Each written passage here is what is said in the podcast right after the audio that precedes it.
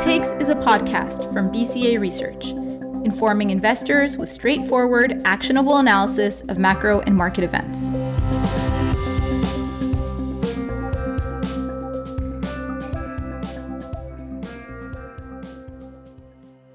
Hi there, and welcome back to the Quick Takes podcast. I'm your host, Roukaya Ibrahim, strategist at BCA Research. It's an important time in the political calendars of the world's two largest economies. China recently concluded its 20th National Party Congress, and we're now only days away from the US midterm elections. Needless to say, the outcomes of these two events have implications for investors globally. This week, I chatted with my colleague Matt Gertken about his takeaways from China's Party Congress as well as his predictions for the US midterm elections. Matt heads up BCA's geopolitical and US political strategies. Hi, Matt. Welcome to the podcast. Hi, Roukaya. Thanks a lot for having me. Okay, so let's begin with your takeaways from China's Party Congress. Um, President Xi Jinping, of course, he gave his work report at the start of the Party Congress. What are your main takeaways from his speech that you think investors should be paying attention to? Uh, was there anything in the speech that surprised you, um, or any indication that there's going to be a shift in policy that makes you more optimistic about the future um, for China's economy and financial markets?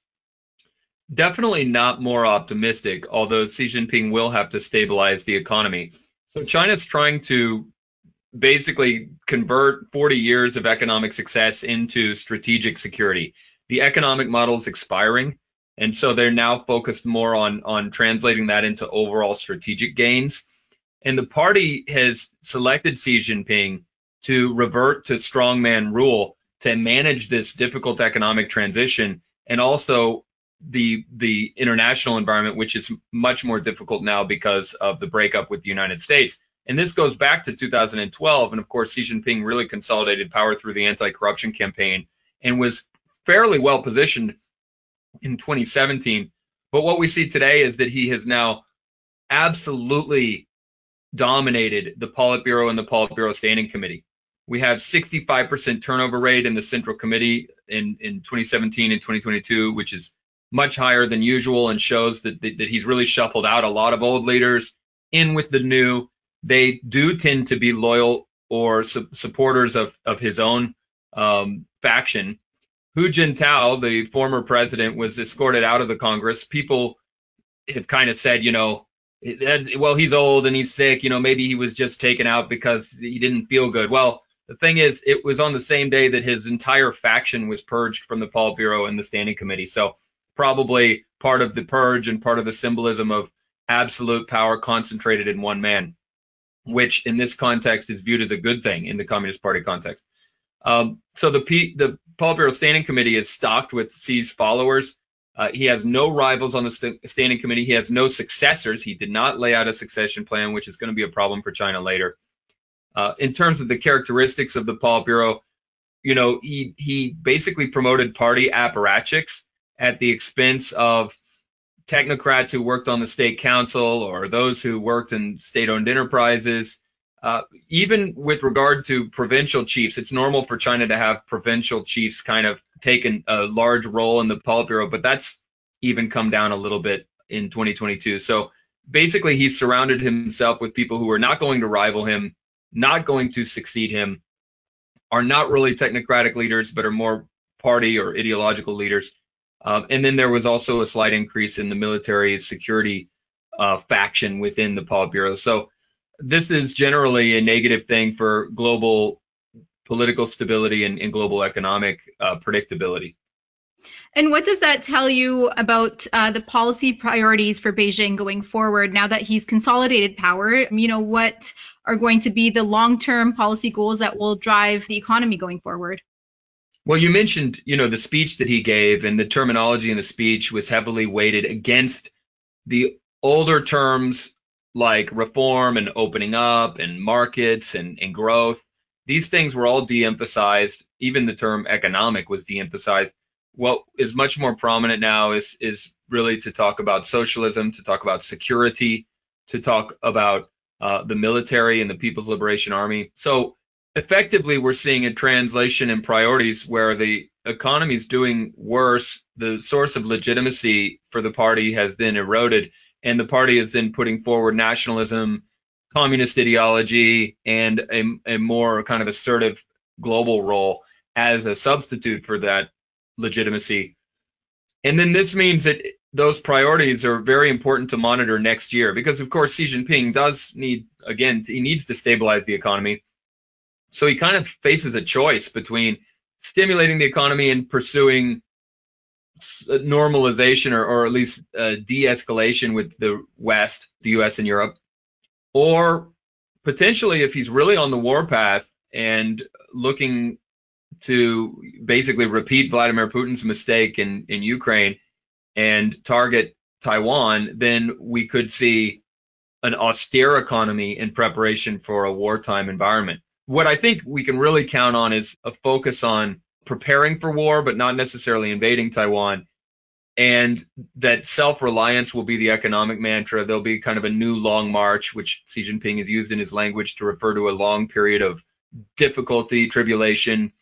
Uh, but the purpose will be to prepare for war with Taiwan, which means solidifying supply chains and then reaching out to Europe and the world, excluding the United States, to try to maintain the trade side of the equation, which is which is indispensable even today.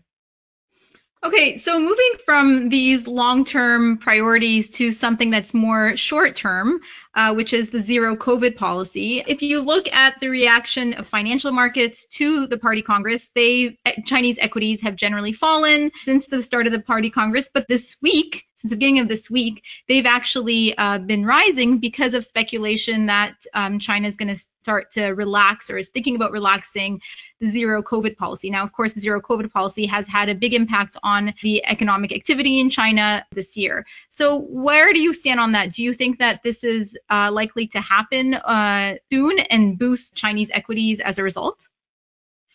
Well, I do think that the COVID policy will be eased on the margin over the coming year. I did not think ever that it would be announced at the party congress or that we would see an immediate about face or overnight transition to easing COVID policy.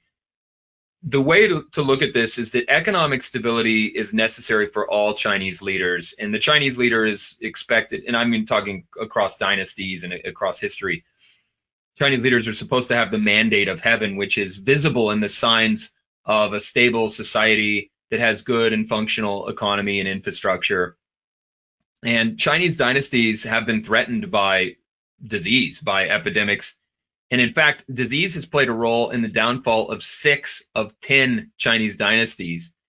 And four, it played a, a major role. You could even say the leading role in the downfall of the dynasty. So it was clear that China would react in a very draconian fashion. And we saw this immediately when COVID emerged in Wuhan.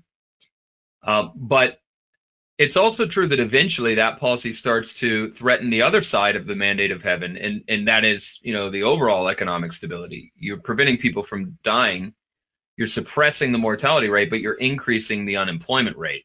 And Xi Jinping's goal is not to just kind of manage a Chinese economic decline and in fact, longer term risk for the survival of the Communist Party and the single party system would be large scale unemployment, youth unemployment, social unrest, and then political dissent. So he will have to pivot away from suppressing the mortality rate and allow greater flexibility in the services sector and, and so in society. Uh, but he doesn't want to just manage Chinese decline, and he doesn't want to do a big bang economic opening up to the outside world because he's afraid of integration. He's pursuing self reliance instead. And so when you put all that together, what you end up with is that he'll use a state driven economic model. He'll try to shift the investment into the high tech sector and into supply chain resilience and supply chain security. And he'll maintain a pretty aggressive foreign policy. And for that reason, the domestic market becomes more important and COVID restrictions will have to be eased over time. And there will be some compromises in terms of whether to import antiviral drugs or whether, you know, whether to import mRNA vaccines if China cannot develop one. Uh, those things will start to shift uh, for the sake of, of domestic stability. Okay, so let's shift gears from China to the US. So we're now less than a week away from the US midterm elections. Opinion polls have recently moved in favor of the Republicans. So I know you have your own uh, election models for the House and Senate. What are you predicting as the likely outcomes from the elections? Well, the, thank you. The first thing to observe is that the US is in a long term political crisis and a social crisis. And we've had five contested elections, presidential elections, over the history of the country, two of which have occurred in the past 22 years. And we've also had two presidents elected where they won the electoral college vote but didn't win the popular vote. So this is a society that's extremely divided, and there's, there's this there's a division between the popular will or the democratic will and the constitutional system, which of course constrains the popular will to some extent on the basis of Republican political theory, which is how the Constitution was forged. So this political crisis is driven in great part because of the deindustrialization of the US, which is now being blamed on China, but also inequality, the surge in inequality. Effectively, America's political establishment is not going to blame itself for the stagnation of wages in real terms or for the stagnation of society or the erosion of the social fabric. Instead, it's going to blame foreigners and particularly China. But China has been willing to pay that play that part, like we we talked about this more aggressive foreign policy over the past 10 years from China. And so what you see is that the US is having this crisis about how to govern itself in the context of rising global challenges and a starkly divided domestic populace. So the midterms are now occurring in that space, right? They occur you know, like we have congressional elections every two years, and we have like kind of a midterm election every four years. And the midterms work against the presidential party typically because the presidential party is at least marginally more com- complacent, having gained power in 2020 in this case, uh, while the opposition is marginally more motivated because they're unhappy with the latest results and they want to put checks on the current leadership. And, and that's clearly the case this year. So inflation and the economy are also going to add to that cyclical factor.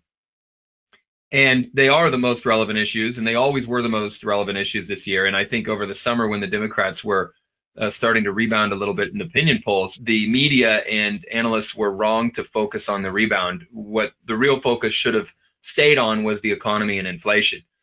Uh, but it is true that the GOP is seeing its tailwinds a little bit weakened by some of the other issues abortion, for one, the Supreme Court overturning Roe v. Wade, motivating women voters, and then insurrection or the January 6th rebellion at the Capitol, which has had an aftermath of investigations and recriminations. And you've seen independent voters uh, be very wary of the Republicans. So some of the candidates the Republicans have put forward are not palatable. And what that means is that that this is not going to be an enormous Republican sweep, uh, but also Republicans are still going to benefit from, you know, the the fact that they're the opposition and that there's sentiment very much against the opposition in this economic context. Uh, women's support for Biden is a critical factor here, and for the Democrats, and it's just lower than it was in 2020 or 2021. So even though the abortion issue has gained traction, it hasn't motivated women's support to the extent that one would start to say that it could really change the outcome of the election. And young people don't really like Biden at all for obvious reasons. He's old and out of touch, uh, but also young people support the Democrats, but again, not at 2020 or 2021 levels. It's come down. So effectively, inflation and the economy are the top issues, and that's stirring up voters against the party in power. And it's very likely to result in the House of Representatives going to the Republicans. That's pretty much a done deal. What's debatable is the Senate. And I think really the Senate is too close to call. The Democrats only need to lose one seat on a net basis to lose control. So one might kind of lean in favor of Republican control. But if you look at the polling, those issues I mentioned, especially abortion, are preventing the Republicans from pulling ahead in the way that you would expect. So I think the Senate is too close to call. And, then finally, I'd just say that external shocks have weakened the Biden administration. And, and we did some research into this at the beginning of the year when Russia invaded Ukraine. But it's clear now that external shocks really do have a negative impact. And, and that's what we thought. And this year, that's particularly the case because of the oil price, which is affected by the conflict itself. And uh, it's still possible that there could be a, a Russia-oriented crisis that could act as a sort of November surprise at the end of the election. But most likely, you know, we've we've seen in the polls that voters have made up their opinion. So most likely, Republicans will take the House, 50-50 on the Senate, and then we'll end up in a gridlocked environment for next year. Great. Thank you very much, Matt. Thanks for chatting with me today. Absolutely, Roukaya. Anytime. Thank you. Thanks for listening to this episode of the Quick Takes podcast. We'll be bringing you weekly quick takes with BCA strategists on a range of macro and market topics. Next week, I plan to catch up with Matt again for a postmortem of the US midterm elections, so stay tuned.